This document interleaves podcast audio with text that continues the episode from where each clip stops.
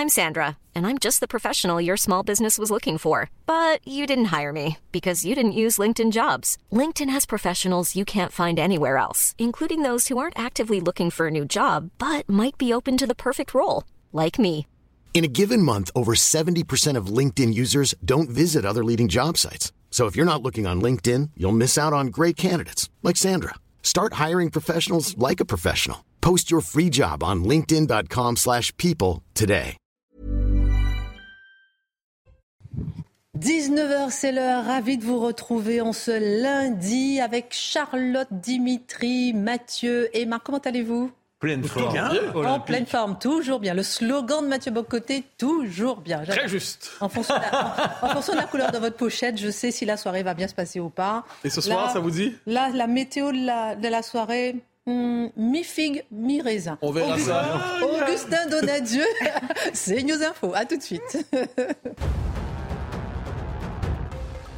Deux des trois personnes accusées d'avoir agressé le petit-neveu de Brigitte Macron viennent d'être condamnées. Le premier a écopé d'une peine de 30 mois de prison, dont 15 fermes. Le second, 24 mois de prison, dont 12 fermes. Tous deux sont maintenus en détention ce soir. Le troisième individu a quant à lui été relaxé au bénéfice du doute. Une adolescente de 16 ans soupçonnée d'être impliquée également dans l'agression de Jean-Baptiste Trogneux sera présentée plus tard devant un juge des enfants. Le chocolatier de 30 ans avait été molesté devant son commerce le 15 mai dernier. La mère de l'INSEE a été reçue cet après-midi par Papendiaï. L'adolescente s'est suicidée le 12 mai dernier à son domicile après avoir été harcelée à l'école. Le ministre de l'Éducation nationale a estimé que ce drame était un échec collectif. La mère de la jeune fille dénonce la responsabilité des autorités et des réseaux sociaux.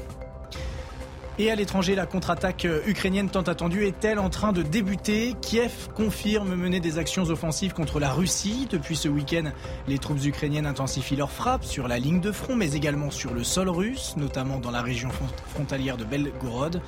Le ministre russe de la Défense affirme même avoir repoussé avec succès dimanche une offensive de grande envergure dans le Donbass.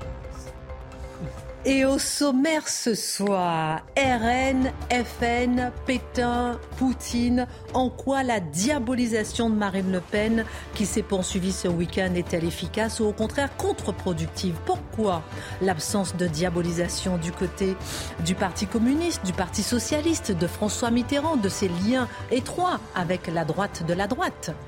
L'édito de Mathieu Bocoté. Ce coup de tonnerre dans le secteur de la grande distribution, le groupe Auchan a annoncé la fermeture prochaine de sept magasins, dont celui des Mureaux dans les Yvelines. Sa clientèle est partie à la concurrence et le magasin de la jeune enseigne H-Market, spécialiste du halal, est le grand gagnant. Que comprendre? En quoi ce changement préfigure-t-il d'autres évolutions à venir? L'analyse de Dimitri Pavlenko. Alors qu'il y a quelques jours, le maire de Béziers, Robert Ménard, a évoqué des exemples étonnants de remboursement prévus dans l'aide médicale d'État, des anneaux gastriques, des chirurgiens des chirurgies pour recoller les oreilles de façon gratuite pour les migrants clandestins. Pourquoi ces soins sont-ils gratuits à des clandestins qui ne cotisent pas à la sécurité sociale? Pourquoi une certaine opacité règne-t-elle sur les chiffres pourtant en hausse de ces bénéficiaires? Le décryptage de Charlotte Dornelas. Emmanuel Macron s'est déplacé aujourd'hui au Mont-Saint-Michel à l'occasion du millénaire de la construction de l'abbaye qui surplombe le célèbre rocher de Normandie. Comment décrypter ce déplacement au travers de l'histoire du Mont-Saint-Michel? Marc raconte. Et puis la fête des mères a-t-elle disparu au sein des écoles? De nombreux parents d'élèves se plaignent de ne pas avoir reçu cette année la traditionnelle poésie préparée en classe, les colliers de pâtes auxquels les mamans tiennent tant. Est-ce un bouleversement de la société? Imposé à la majorité trop silencieuse La fête des mères doit-elle encore être célébrée? L'édito de Mathieu Boccoté. Une heure pour prendre un peu de hauteur avec nos mousquetaires. On commente, on écrit, on analyse et c'est maintenant.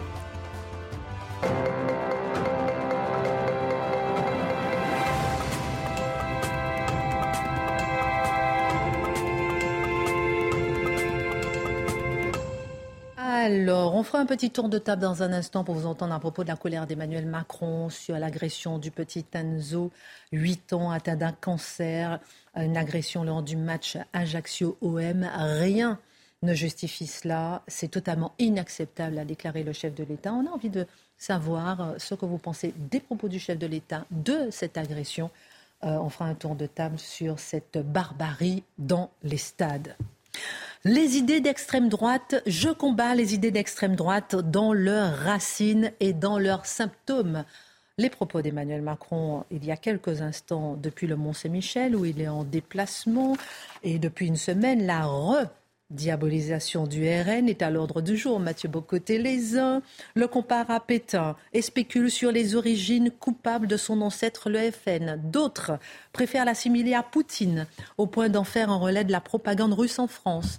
Et la controverse ne semble pas vouloir s'éteindre. Mais cette diabolisation est-elle fondée intellectuellement Est-elle efficace politiquement Là est la question du soir. Alors, c'était la semaine shakespearienne de nos amis macronistes, c'est-à-dire péténisation ou poutinisation, telle est la question. Hein, c'est-à-dire, donc, de quelle manière diaboliser Vers le passé ou vers l'Est Mais il fallait diaboliser, tout était simplement question de méthode. Alors, il, faut, il vaut la peine de raconter la séquence parce qu'elle n'est pas sans nous rappeler le rôle des médias, le rôle actif des médias dans cette séance de diabolisation.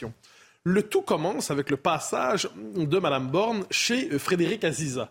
Euh, chez Radio G, j'ai déjà eu l'occasion d'être interviewé par lui et j'avais pas eu l'occasion de le qualifier de, commissaire politique. Euh, c'est pour moi, c'est un militant, mais qui se fait passer pour journaliste. Alors il pose une question avec la réponse dans la question, en disant, Mme Madame Borne, pour vous, finalement, les origines pétainistes, en gros, il disait ce que ça vous fait parler, il y a les origines pétainistes au Rassemblement national chez Marine Le Pen. Et là, elle est prise dans une situation un peu où elle ne peut pas gagner. C'est-à-dire, soit elle dit oui et ça lance la, controverse de la semaine, soit elle dit non et on dira Ah ah, Elisabeth Borne euh, relativise ou dédiabolise le Rassemblement national en le dépéténisant.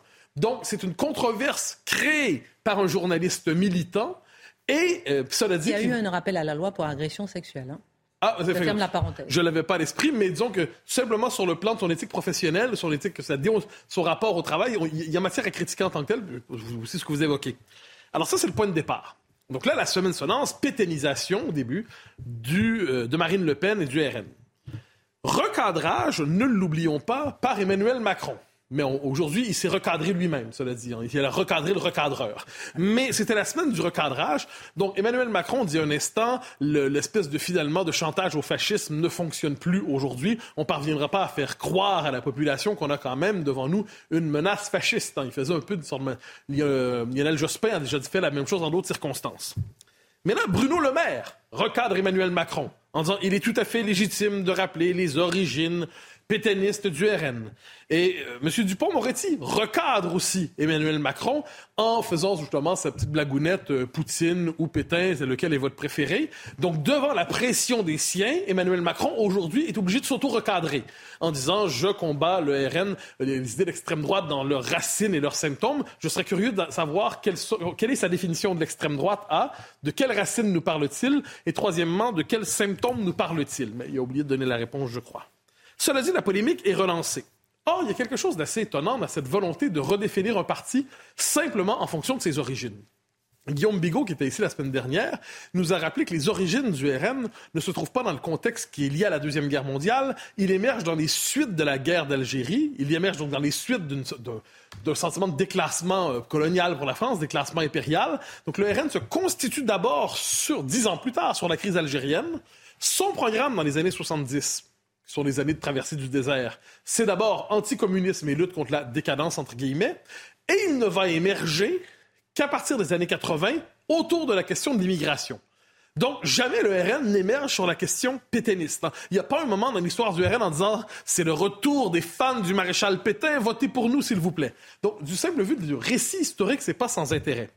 Mais si on se mettait à raconter l'histoire de tous les partis, ça, deviendrait compliqué pour chacun. Est-ce que désormais, à chaque interview, on reçoit Fabien Roussel, un homme par ailleurs fort sympathique, intelligent, on pourrait lui demander, êtes-vous l'héritier de Staline? En premièrement. Deuxièmement, quelle est votre position par rapport au rôle de la collaboration des communistes au moment où l'URSS était alliée aux nazis? Quel est votre rapport par rapport à cela? Est-ce qu'on pourrait lui poser la question chaque fois qu'il est en interview? Ce serait intéressant. Pour les socialistes, tous ont eu l'occasion de le rappeler cette semaine, donc le parcours de François Mitterrand est un parcours sinueux. Hein, alors on peut dire oui, dans les années 30, il était proche de ce que vous appelez la droite de la droite, il était proche des, était-il cagoulard? Hein? Était-il proche de cette, organisation terroriste potentiellement d'extrême droite?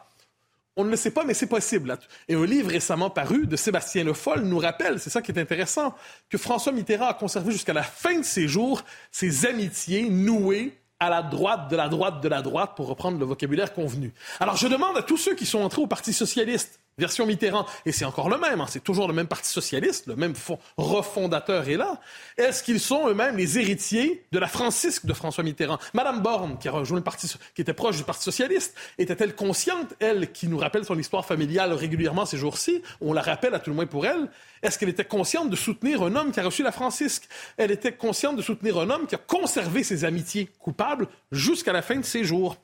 Monsieur Attali, Jacques Attali, euh, figure lumineuse de la pensée française, nous dit, je ne blaguais pas, euh, nous dit sur un tweet, hein, parce qu'aujourd'hui on pense par tweet quand on est des figures lumineuses, euh, il fait un tweet en disant, à propos du maréchal Pétain, qui plaide pour le Rassemblement national. Et là, il nous dit, ah ah, vous voyez bien, hein, on voit où est la source, la source pétainiste est là, et par ailleurs, il se demeure moralement infréquentable.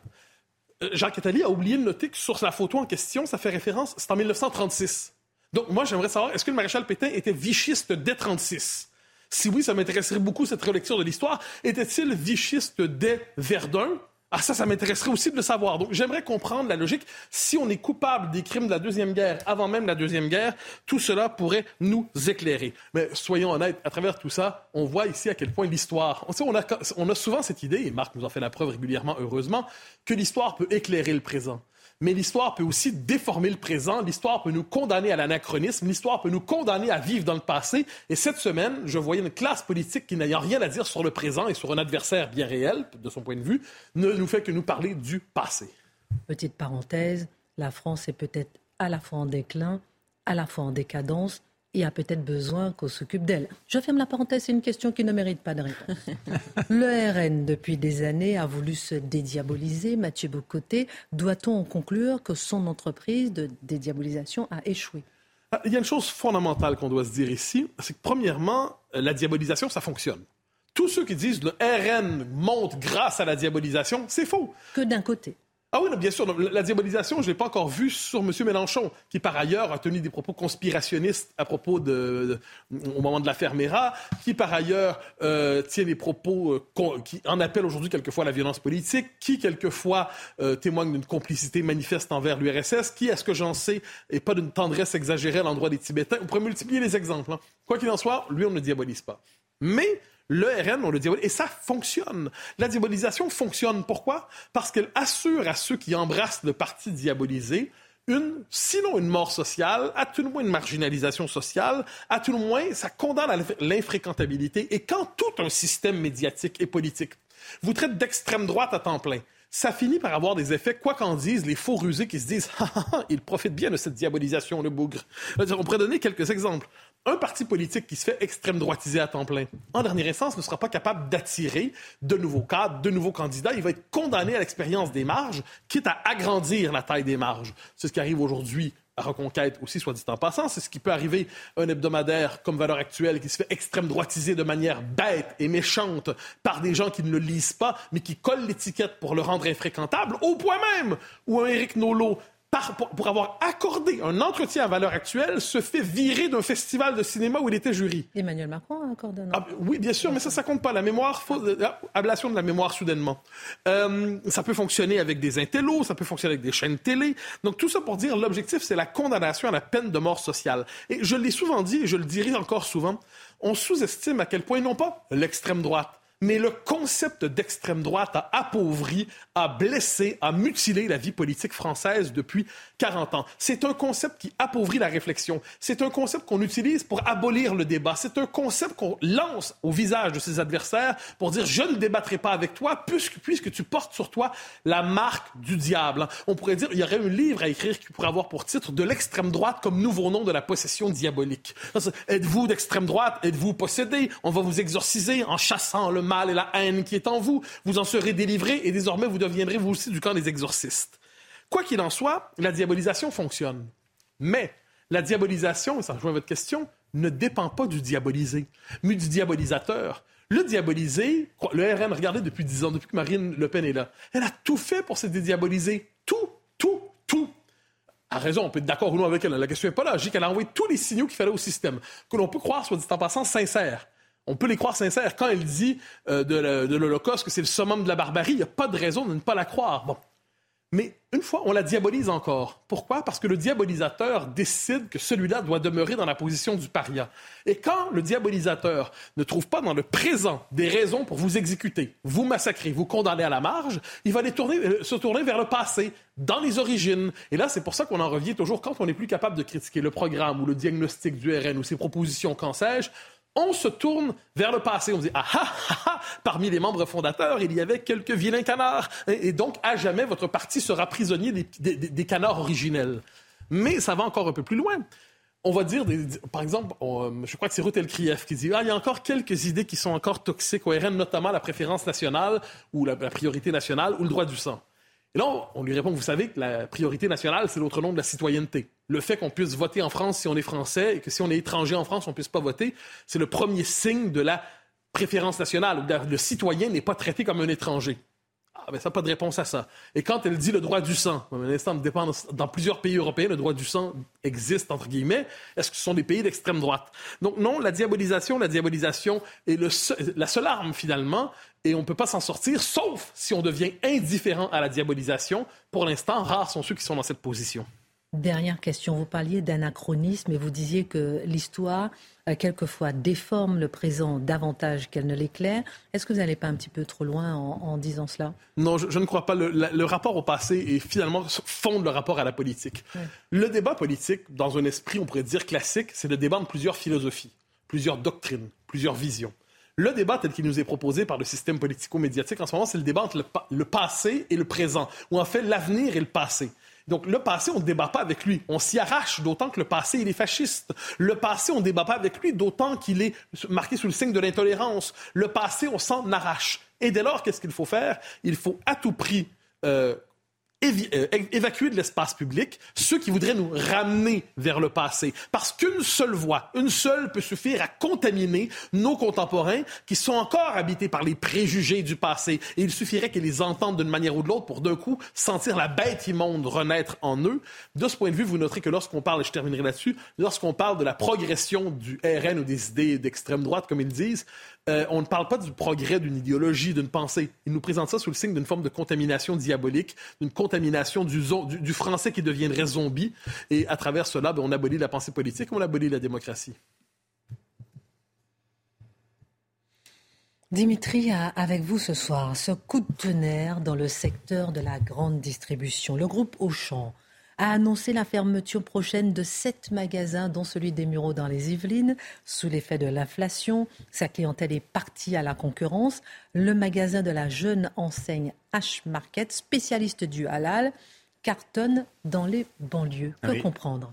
Bah, c'est une histoire qui est très révélatrice de deux choses, à la fois les dynamiques qui sont propres au secteur de la distribution, mais aussi bah, la percée de ce qu'on appelle le commerce communautaire, en l'occurrence halal. Alors, H-Market, brièvement, vous allez voir sur son site internet, créé en 2006 par une famille de bouchers, nous dit le site, qui revendique une quinzaine de magasins, alors presque tous en Ile-de-France, hein, banlieue, deuxième, troisième couronne, hein, c'est Fleury-Mérogis, Corbeil-Essonne, Aulnay-sous-Bois, euh, Ponto-Combo, etc.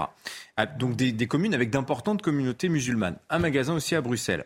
Alors les Mureaux, c'est une implantation récente, hein, 2021, et H-Market a fait le choix agressif de s'implanter juste à côté d'Auchan, même trottoir avec une proposition euh, commerciale clairement low cost. Alors, le journal Le Parisien, euh, qui écrit un article, c'est ce qui est intéressant, c'est ce papier du Parisien justement paru ce week-end, où l'on voit que H-Market prend une nouvelle dimension parce qu'il perce le mur euh, du son médiatique. Vraiment, on se met à parler d'eux. C'est beaucoup repris comme information parce que c'est percutant. Cette petite enseigne que personne connaît bat au champ. Bat au champ qui est réputée une enseigne assez peu chère.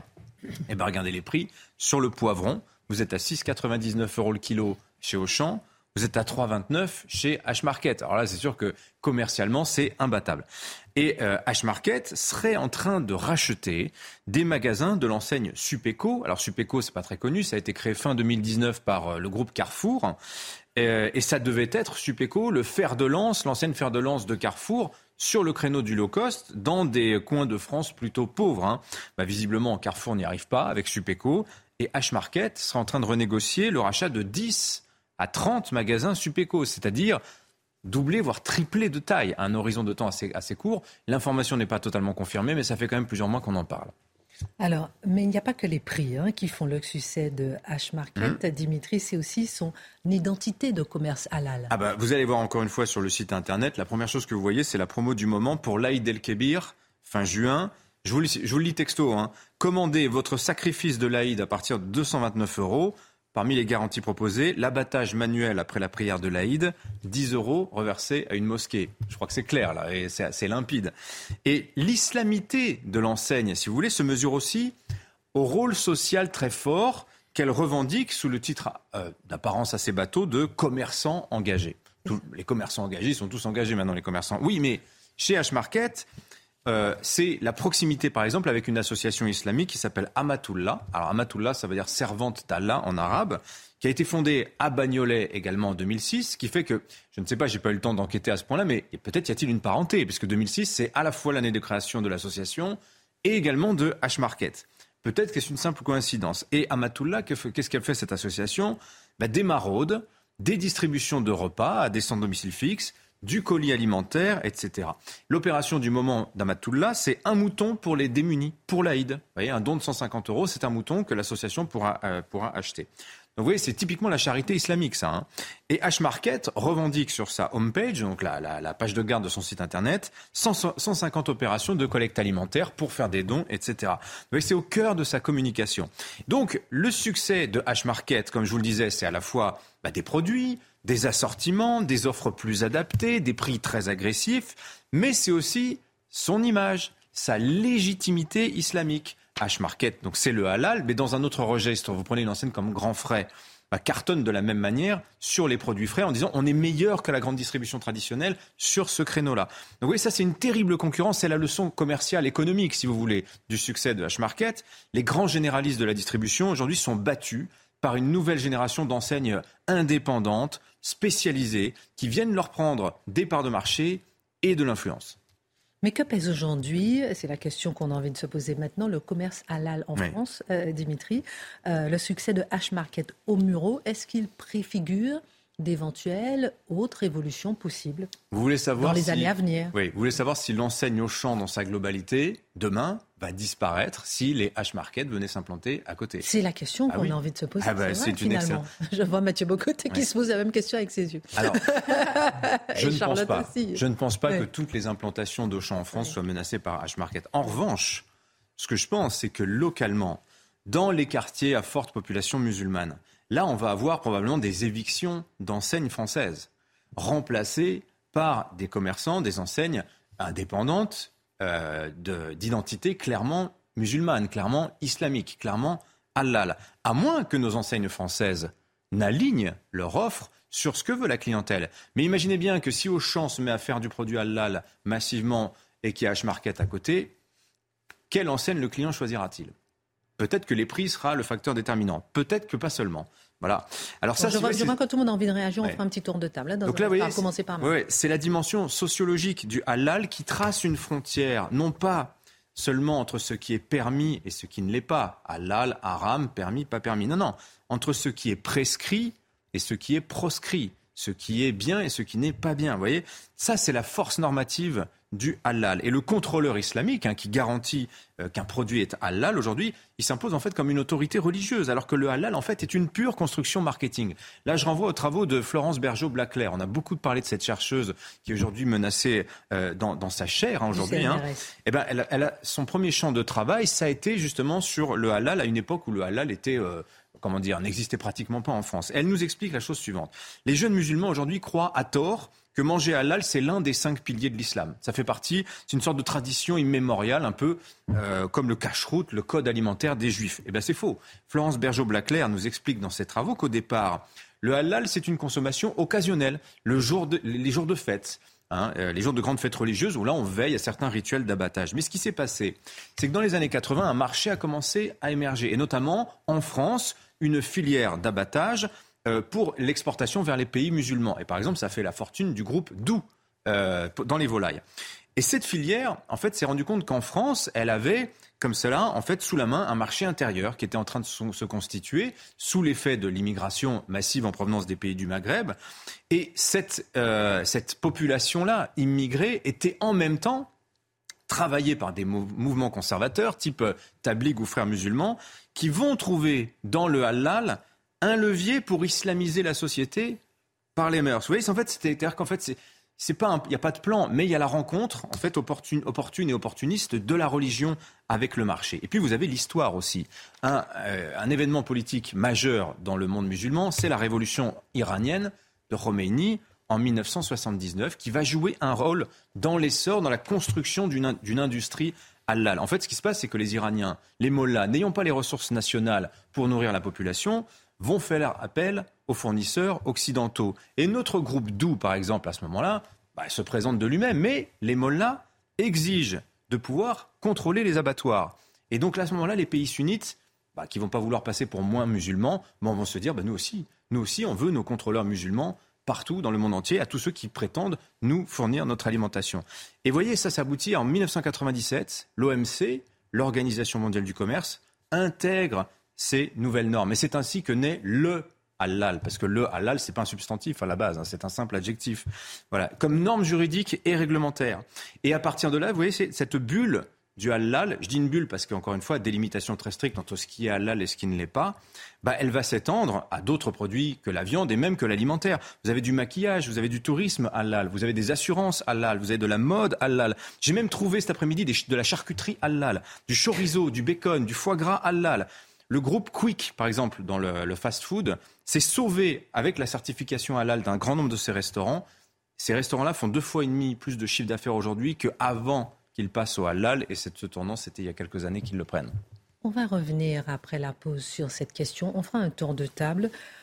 Commerce communautariste, est-ce une faute ou est-ce normal? Les musulmans, lorsqu'ils sont majoritaires et que le marché suit, en quoi ça choque? On marque une pause, à tout de suite.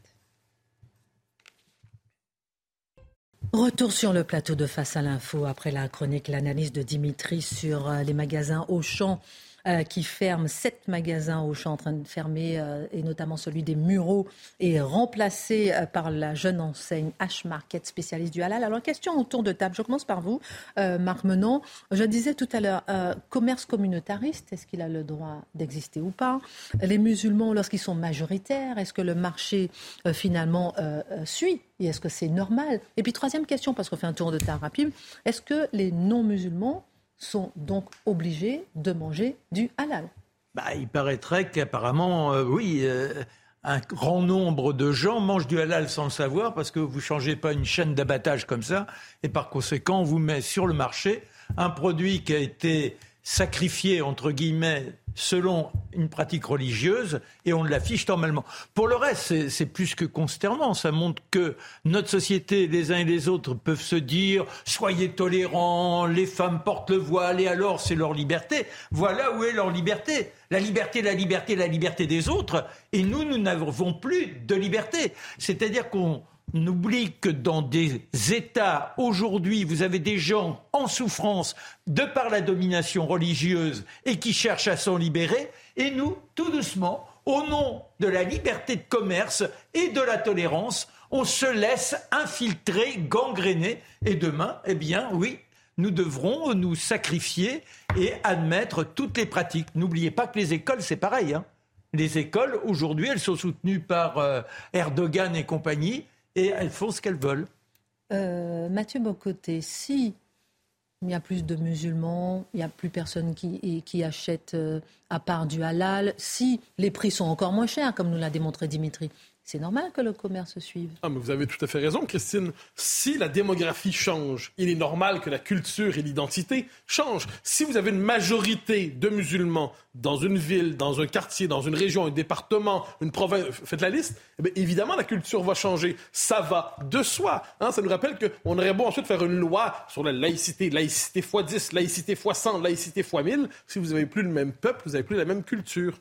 Charlotte. Non, mais en effet, d'abord, le marché, il suit, il identifie une population en se disant on peut créer un nouveau marché. Après, il a un pouvoir normatif énorme et c'est l'histoire de ce qui est devenu le halal et qui se répand, vous le notez, Dimitri nous l'a dit, dans toutes les strates de la vie quotidienne, c'est-à-dire c'est l'alimentation, c'est euh, la finance, c'est la manière de se vêtir, c'est la manière de faire du sport. Ça s'appelle les mœurs. Donc il y a bien une assimilation en France dans certains quartiers. Le problème, c'est qu'elle n'est pas française. Et c'est ça, évidemment, le problème qu'on a aujourd'hui. Elle est très liée, en effet, à cette population qui consomme différemment, mais simplement qu'on ne nous dise pas au moins que ce sont des fake news.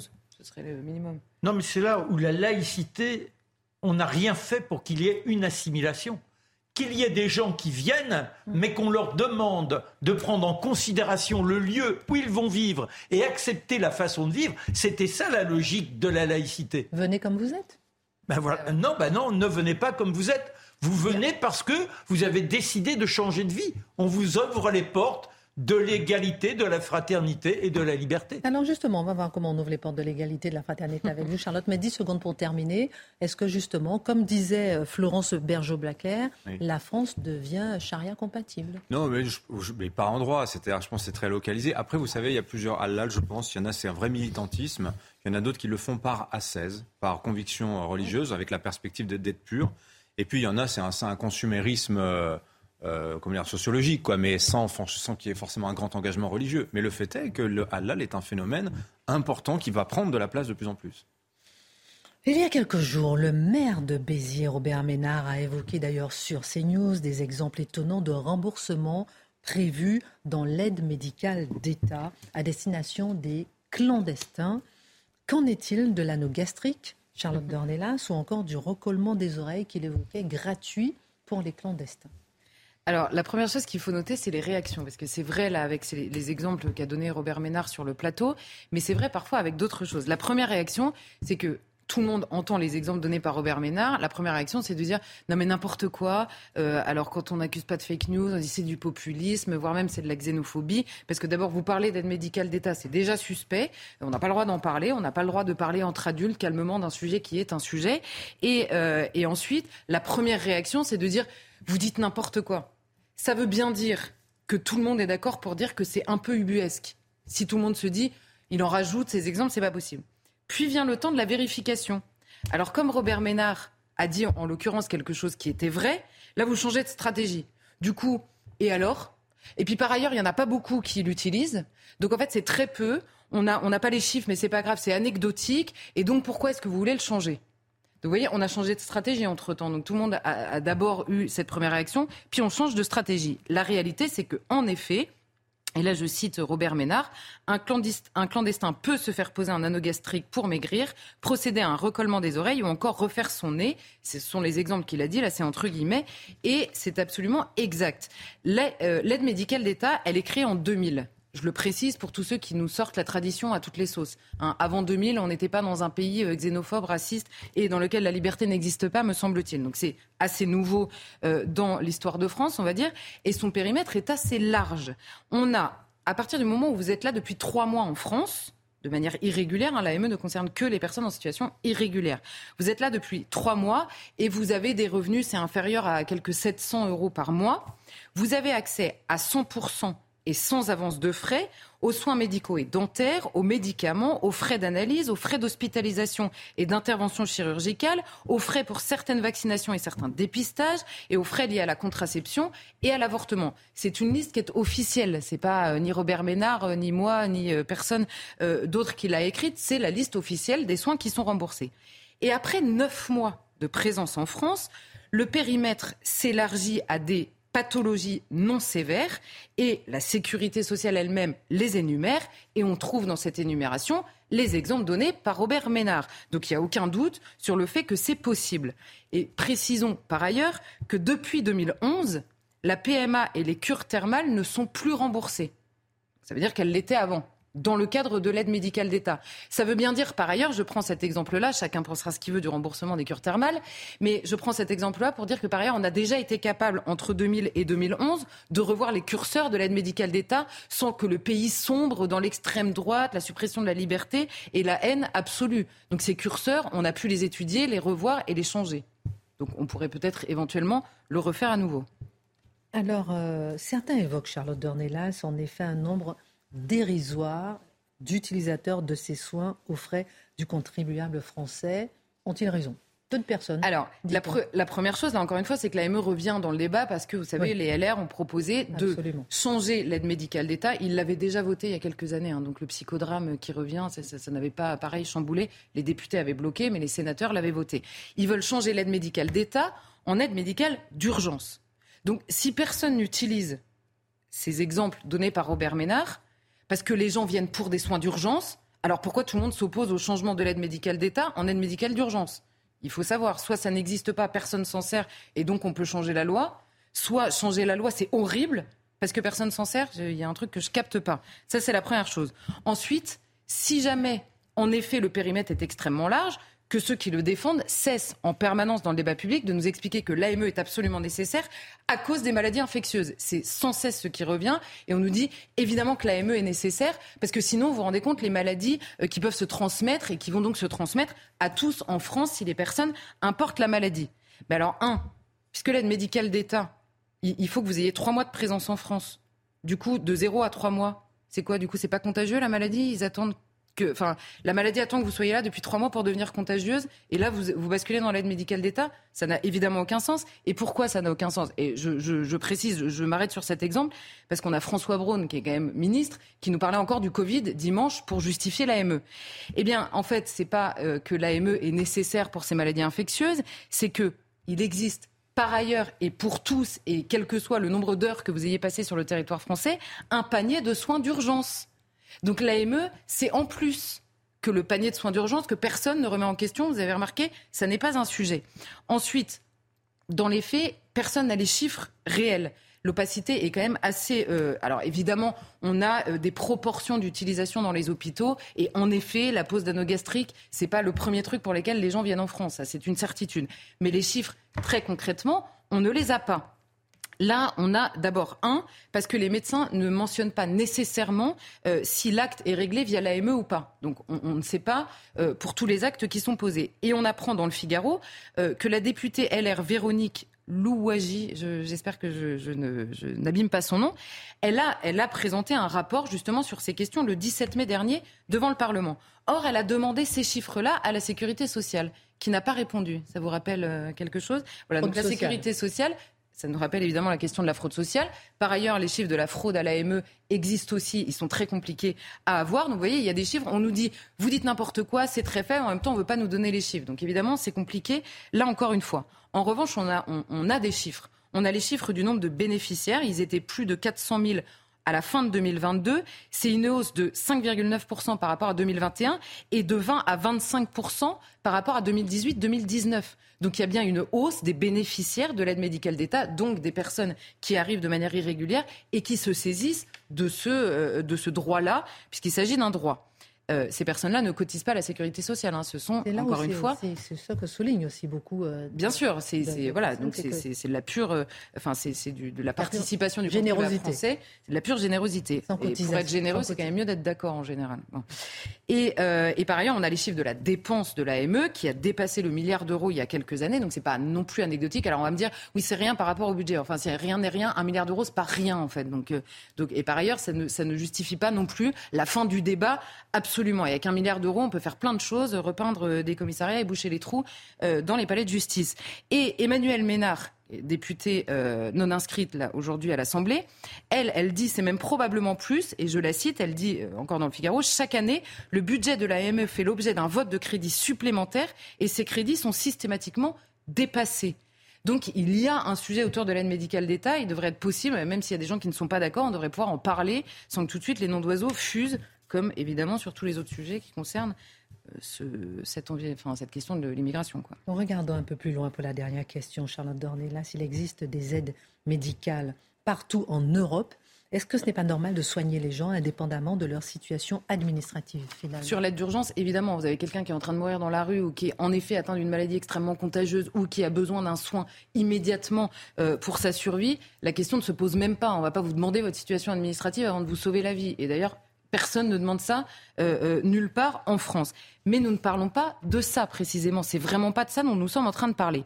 Et le dispositif en France le dispositif des soins de manière générale, parce qu'on se focalise beaucoup sur l'AME, c'est devenu un, symbole, mais il y a énormément de soins en plus de l'AME, notamment dans la suite de la vie euh, d'une personne. Vous savez, euh, de la situation irrégulière, souvent on devient demandeur d'asile, donc la situation administrative est régulée. Vous avez simplement déposé un dossier en préfecture, votre situation, n'a pas encore changé puisqu'elle est à l'étude. Mais là, ça vous ouvre des droits encore plus grands sur le terrain, euh, puisque les frais ne sont plus plafonnés, par exemple. Et notons par ailleurs que les droits en matière de santé, en Europe relève de la législation nationale. Or, en France, on va beaucoup plus loin que toutes les directives de l'UE. Donc, souvent, c'est l'inverse qui se passe. Mais là, en l'occurrence, en France, on est encore plus zélé que ce que nous demande l'Union européenne sur ce terrain.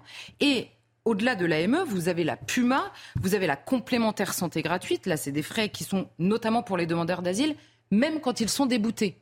Donc quand vous êtes débouté du droit d'asile, vous continuez à toucher la PUMA, qui est une aide plus, encore plus large que l'aide médicale d'État. Même débouté, même sous OQTF, même vous, vous continuez à la toucher.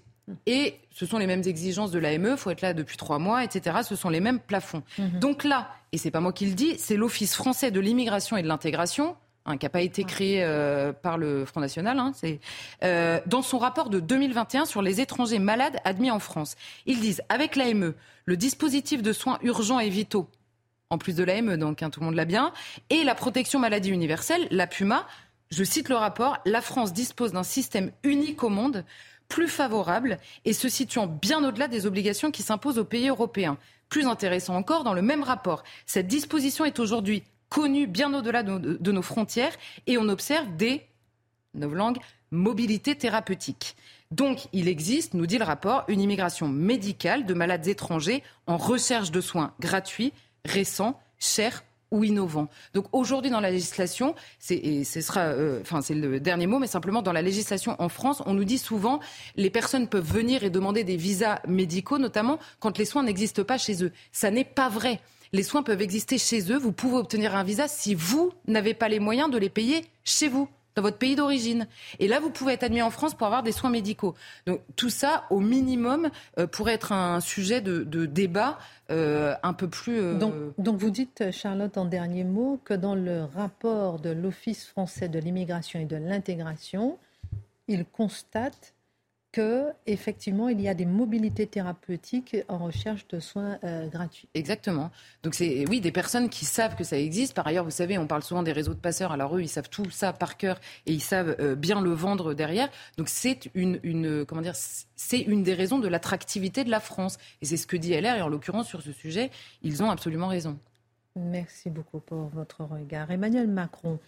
Euh, s'est déplacé aujourd'hui euh, là au Mont Saint-Michel à l'occasion du millénaire de la construction de l'abbaye qui surplombe le célèbre rocher de Normandie. Alors certains se demandent est-ce qu'Emmanuel Macron est de droite? J'ai envie que vous décryptiez un petit peu pour nous que symbolise justement ce Mont Saint-Michel. Quelle est l'histoire du Mont Saint-Michel, Marc Menon Alors c'est une histoire qui, au départ, est païenne, comme toujours. C'est-à-dire que vous avez un lieu de culte qui est pour euh, honorer tous les dieux. Et là, on pense à nos ancêtres, les Gaulois. C'est pas un lieu très, très, très fréquenté. Et puis, au IVe siècle, on commence à avoir de plus en plus de chrétiens et qui veillent à repérer ces lieux-là. Et à chaque fois, on se les accapare pour détourner de la croyance première et imposer la référence à Dieu Tout-Puissant. Et nous avons deux ermites qui, au VIe siècle, vont construire euh, une toute petite euh, chapelle et c'est les débuts du mont Saint-Michel. Alors, l'histoire, elle est euh, extrêmement tortueuse. Les moines ne sont que deux, l'accès est très difficile, il y a les caprices de la mer, mais à Avranches, en Normandie, nous avons Aubert. Et Aubert, un jour, il a des visions. Vous savez, on a beaucoup de saints qui se trouvent dans cette situation où l'un des éléments de ciel étoilé leur apparaît et leur tient une révélation. Il dit, il faut que tu ailles, parce qu'au départ, la petite chapelle, elle est dédiée à Saint-Étienne. Et là, c'est de dire, eh bien non, il faut rendre hommage à celui qui a tué le démon, enfin dans la bataille, c'est Saint Michel. Et il nous faut donc avoir un hommage à ce Saint Michel qui nous protège de toutes les mauvaises tentations. Et Saint Michel également, si vous avez le diable qui cherche à vous accaparer, on fait appel à Saint Michel pour vous exorciser. Voilà, alors Saint Aubert, qui deviendra Saint Aubert ensuite, fait dresser un premier élément qui conduira au monastère. J'ai pas le temps de tout raconter. Reste que les bénédictins finiront par s'installer sur place. Mais quand vous êtes moine, soit la foi vous habite de façon définitive, soit il est difficile de vivre en permanence, se lever avant l'aube et d'avoir les sept offices du quotidien. Et quand il y a une sorte d'abondance qui se crée avec des pèlerins de plus en plus nombreux, eh bien, ces moines se laissent aller à la bombance, se laissent aller à certains libertinages, et le lieu devient infréquentable. il faudra redresser les éléments. Il est bah libertinage, bah, c'est mon côté, c'est mon côté moine, vous voyez. les moines bien dodus. Et dans tout ça, restons sur la sainteté du monde. Voilà, nous aurons une filiation religieuse qui va néanmoins bien s'instaurer. Et quand les Anglais cherchent à envahir la France, celui qui sauve le mont, c'est un personnage que vous aimez beaucoup, Christine, ah. c'est Duguesclin. Ah. Grâce à Duguesclin, eh bien, le monastère est sauvé. Notons que, au pied du mont, se sont constituées des habitations pour être plus proches des moines. Et il y a tout un commerce qui s'est effectué les choses vont changer à partir de Louis XV. Louis XV, l'abbaye tombe relativement en ruine. Il est difficile d'entretenir ce lieu qui est constamment frappé par les tempêtes, frappé par euh, la mer qui est dans, dans toute sa furie. Et Louis XV décide d'en faire une prison. Et la prison sera encore plus vaillante, si je puis dire, avec des conditions particulièrement horribles de détention à partir de la Révolution. En 1791, ça devient, ce n'est plus le Mont Saint-Michel, c'est le Mont Michel. Et puis en 1793, c'est le Mont Libre. Ah ben libre, sauf pour ceux qui s'y retrouvent. Et en particulier les moines réfractaires, ceux qui ont refusé de prêter serment à la Révolution. Ceux-là, on les enferme là avec les royalistes. Imaginez les conditions de vie. Ils sont des centaines qui sont entassés dans ces lieux. La religion n'y est plus présente. Napoléon, ensuite, récupère de nouveau cette situation et fait en sorte que ceux qui lui déplaisent souffrent en cet endroit. Sous Louis-Philippe, toujours la détention, et les choses vont littéralement changer lorsque Louis-Philippe demande à Viollet-le-Duc de réhabiliter ce monde, de redonner la splendeur religieuse, de faire en sorte qu'il y ait une ferveur qui puisse se développer. Et il demandera à Viollet-le-Duc d'établir tous les plans. Et lui, Viollet-le-Duc, sera emporté par la maladie. Et c'est Paul Gou et Edmond Corroyer, ces adjoints architectes qui vont mener les travaux et qui vont permettre à ce monde d'apparaître tel que nous le connaissons aujourd'hui, avec ces lieux d'une splendeur inouïe, et on retrouvera à l'occasion de différentes fouilles les fondements même des premiers établissements religieux, dont la fameuse petite église qui est enfouie et que mm. j'ai eu le bonheur euh, de visiter, mm. et qui est dans la partie la plus basse de l'abbaye.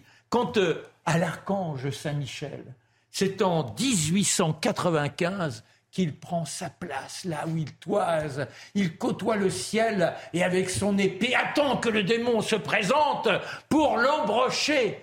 C'est une statue qui mesure 3,5 mètres de haut et qui pèse 800 kilos. N'oubliez pas qu'elle a été d'ailleurs redorée il y a quelques années. Et c'est comme ça donc que les pèlerins reprendront l'habitude d'aller sur place. Il y a des moines et également des sœurs qui sont en place depuis 2001. Notons que l'abbaye du Béqueloin était longtemps celle qui donnait aux moines l'opportunité de se recueillir en ces lieux et de mener donc la vie de retraite. Merci Marc Menant pour ce regard sur le Mont Saint-Michel où se trouve Emmanuel Macron. Dans un instant, on parlera de la fête des mères. Envoyez-moi un petit mot sur Twitter pour savoir si, Christine underscore Kelly, pour savoir si votre enfant a fêté la fête des mères à l'école. Ça m'intéresse très sincèrement et on en parle dans un instant. Puisque les choses changent, si vous y en a un ou deux qui ont fêté, ça va peut-être nous rassurer. Parce que je n'en connais pas autour de moi, mais j'ai envie de savoir s'il y a que moi qui vois ça. Un petit tour de table très rapide. La colère d'Emmanuel Macron, après d'ailleurs du Mont-Saint-Michel, après l'agression euh, du petit Kenzo, 8 ans, atteint d'un cancer. Euh, il a été agressé lors du match Ajaccio-OM ce week-end. Rien ne justifie cela, a déclaré le chef de l'État. C'est totalement inacceptable. S'en prendre à un enfant de 8 ans, en plus malade, le poursuivre jusque dans les loges, parce que le petit était dans les loges avec ses parents, que pensez-vous de ce niveau d'agression Charlotte, je commence par vous. Que pensez-vous des propos d'Emmanuel Macron La barbarie dans les stades, pourquoi en sommes-nous là? Bah, dans les stades et ailleurs, c'est-à-dire que c'est dans les stades, c'est ailleurs, que les enfants soient malades ou pas, en fait, leur taper dessus euh, dans les loges ou ailleurs, ça ne change pas grand-chose, c'est évidemment inacceptable. Et par ailleurs, c'est tellement inacceptable qu'il faudrait cesser de l'accepter, en fait, et prendre les moyens pour que ça ne soit, ça, ne soit réellement euh, pas acceptable, immédiatement, qu'il y ait une sanction qui soit immédiate. Euh, et, et, là, pour le coup, vraiment, en plus, quand ça touche les enfants, la violence de manière générale dans la société appelle une réaction extrêmement forte. Mais quand ça touche les enfants, c'est de l'ordre du devoir, quoi, de l'obligation absolue des adultes euh, envers les enfants. Donc, euh, donc la déclaration d'Emmanuel Macron, on peut être que d'accord avec lui, mais simplement, il faut prendre des décisions qui sont aussi radicales que l'explosion de la violence, notamment entre les jeunes dans ce pays. Bah, moi, je trouve que c'est consternant. C'est vraiment, c'est, les, les, les, ceux qui ont fait ça sont des, sont des idiots finis. Le fanatisme du maillot à ce point-là, ça, c'est, l'enfant a été frappé, les maillots ont été brûlés. Enfin, je veux dire. Devant lui. Voilà. Bon, après, euh, moi, ce que je regrette, c'est que politiquement, Emmanuel Macron en parle aujourd'hui et ça occulte un peu tout le reste qu'il avait à dire. Il a, fait, il a pour une fois prononcé, enfin pour une fois, il a, il a fait de très beaux discours aussi, mais celui-là, aujourd'hui, était, était quand même assez intéressant. Et on ne parle évidemment que de sa déclaration autour du petit Kenzo, qui est légitime. C'est normal qu'on en parle parce qu'honnêtement, on est tous sans voix quand on voit ce qui s'est passé. Mais enfin, voilà, c'est-à-dire que je trouve que c'est la temporalité pour Emmanuel Macron est un peu étonnante. Mathieu, qu'est-ce que ça dit de notre société, vous qui êtes sociologue? Oh mon Dieu, je me contenterai d'un terme qui était, qui était déclassé par décivilisation et c'est ensauvagement. C'est le retour d'une barbarie primitive. Il y a une part sombre et laide et moche dans le cœur humain et c'est le désir d'humilier, de tabasser, de frapper le plus faible c'est une manifestation parmi d'autres de cela. Marc Menon, on bah, s'arrêtait devant un enfant. non, mais c'est une, une catharsis abjecte. Vous avez des gens qui doivent être tellement laminés par leur vie de minables qu'ils sont là capables soudain de jaillir. Et Charlotte a raison, que le petit soit malade mais un petit môme de 8 ans. Mais n'oubliez pas tout ce qui se passe par rapport aux enfants. Car là, oui, on est confronté à cette attitude des adultes vis-à-vis des petits Mais combien dans les familles sont là à souffrir et on n'en parle pas assez. Et je pense que notre citoyenneté est en déconfiture. Les êtres aujourd'hui ne méritent plus d'avoir ce titre de citoyen. Il serait temps de faire peut-être des centres de formation pour qu'on réapparaisse en dignité. Parce que là, où va-t-on? L'utopie de Marc Menon. Merci. Bah oui. Votre optimisme, on va dire. Alors, certains me disent, oui, ma petite Chloé m'a offert hier un cadeau préparé par sa maîtresse. Euh, les autres, non, pas du tout. Hein. Donc, on va venir à ce sujet justement sur la fin de la fête des mères. Est-ce la fin de la fête des mères à l'école? Ce n'est pas encore la norme, Mathieu Bocoté, mais c'est une tendance. On fête de moins en moins la fête des mères dans les écoles. Euh, certains disent sous l'ère Papandiaï d'ailleurs, pour une raison qui se veut généreuse, puisque la famille est aujourd'hui plurielle. Cette fête serait exclusive et discriminatoire assisterons-nous d'ici quelques années à l'annulation de la fête des mères à l'école? Alors, je crois que ce débat, qui est celui du statut de la fête des mères, est un débat qui est en train de se faire peu à peu remplacer par un autre. C'est-à-dire que pour qu'il y ait... Alors oui, vous avez raison, au nom de l'inclusion, on aime exclure, euh, au nom de la diversité, on aime abolir, donc au nom de l'inclusion de tous les enfants qui ont peut-être pas une mère nécessairement ou qu'une famille monoparentale, homoparentale, pluriparentale, eh bien on se dit la fête des mères, c'est blessant pour ceux qui n'ont pas de mère à la maison. Donc on va l'abolir. On connaît ce discours. Mais je vous dis, ça, c'est très 2022. Euh, on est rendu en 2023 et moi, je vous annonce 2024.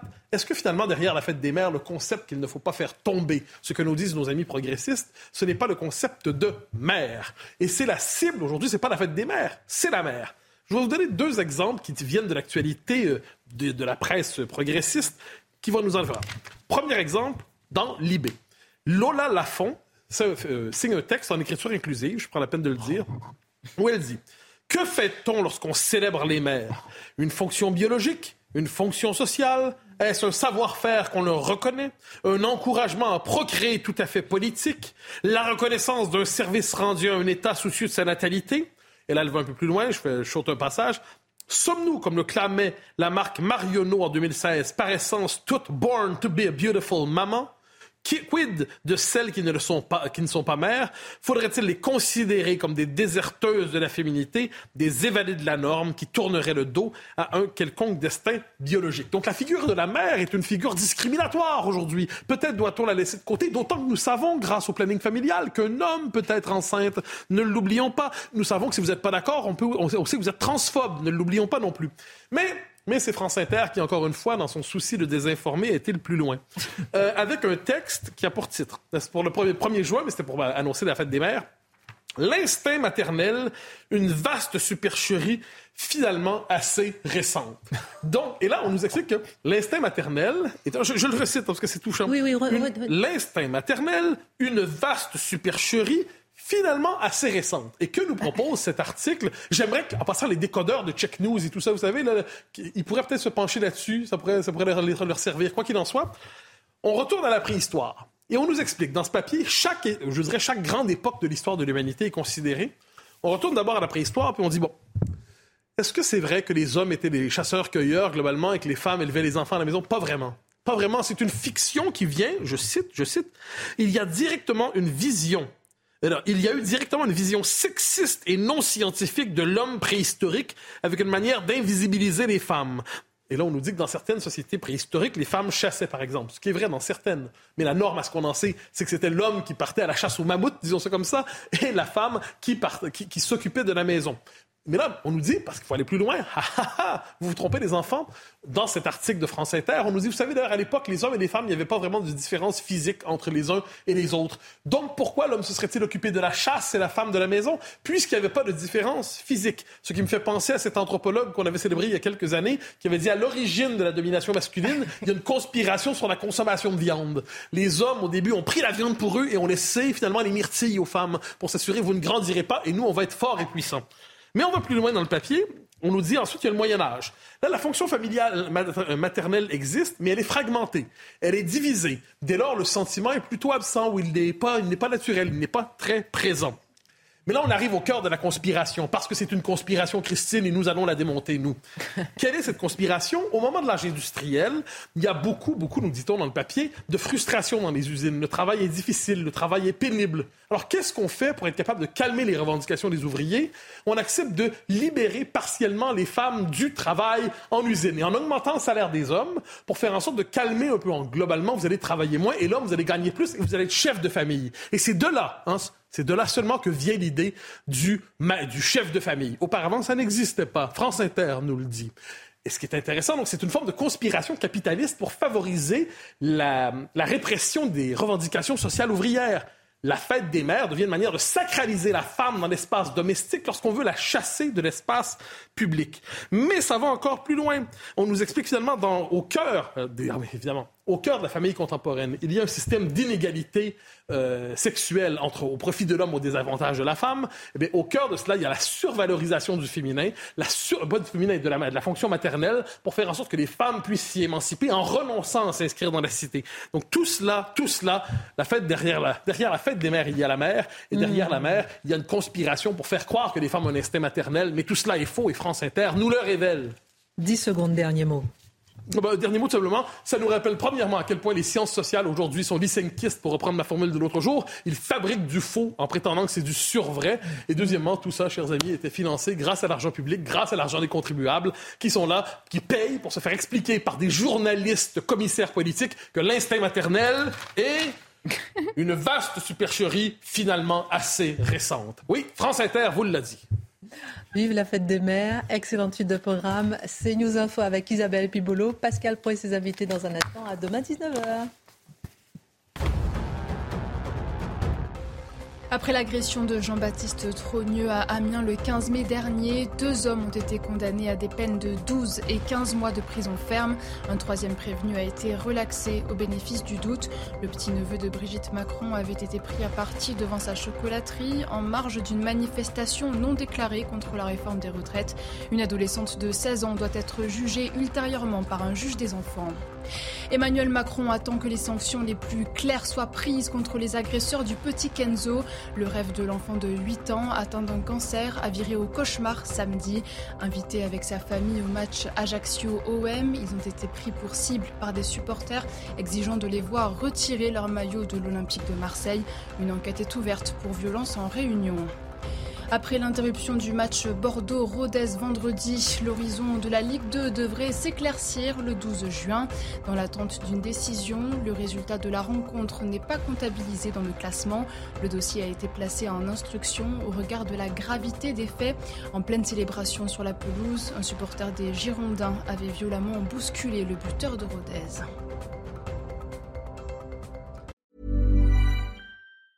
Hi, I'm Daniel, founder of Pretty Litter. Did you know cats tend to hide symptoms of sickness and pain? I learned this the hard way after losing my cat, Gingy. So I created Pretty Litter, a health monitoring litter that helps detect early signs of illness by changing colors, saving you money and potentially your cat's life. Pretty Litter is veterinarian developed, and it's the easiest way to keep tabs on your fur baby's health right at home. Go to prettylitter.com and use code ACAST for 20% off your first order and a free cat toy. Terms and conditions apply. See site for details.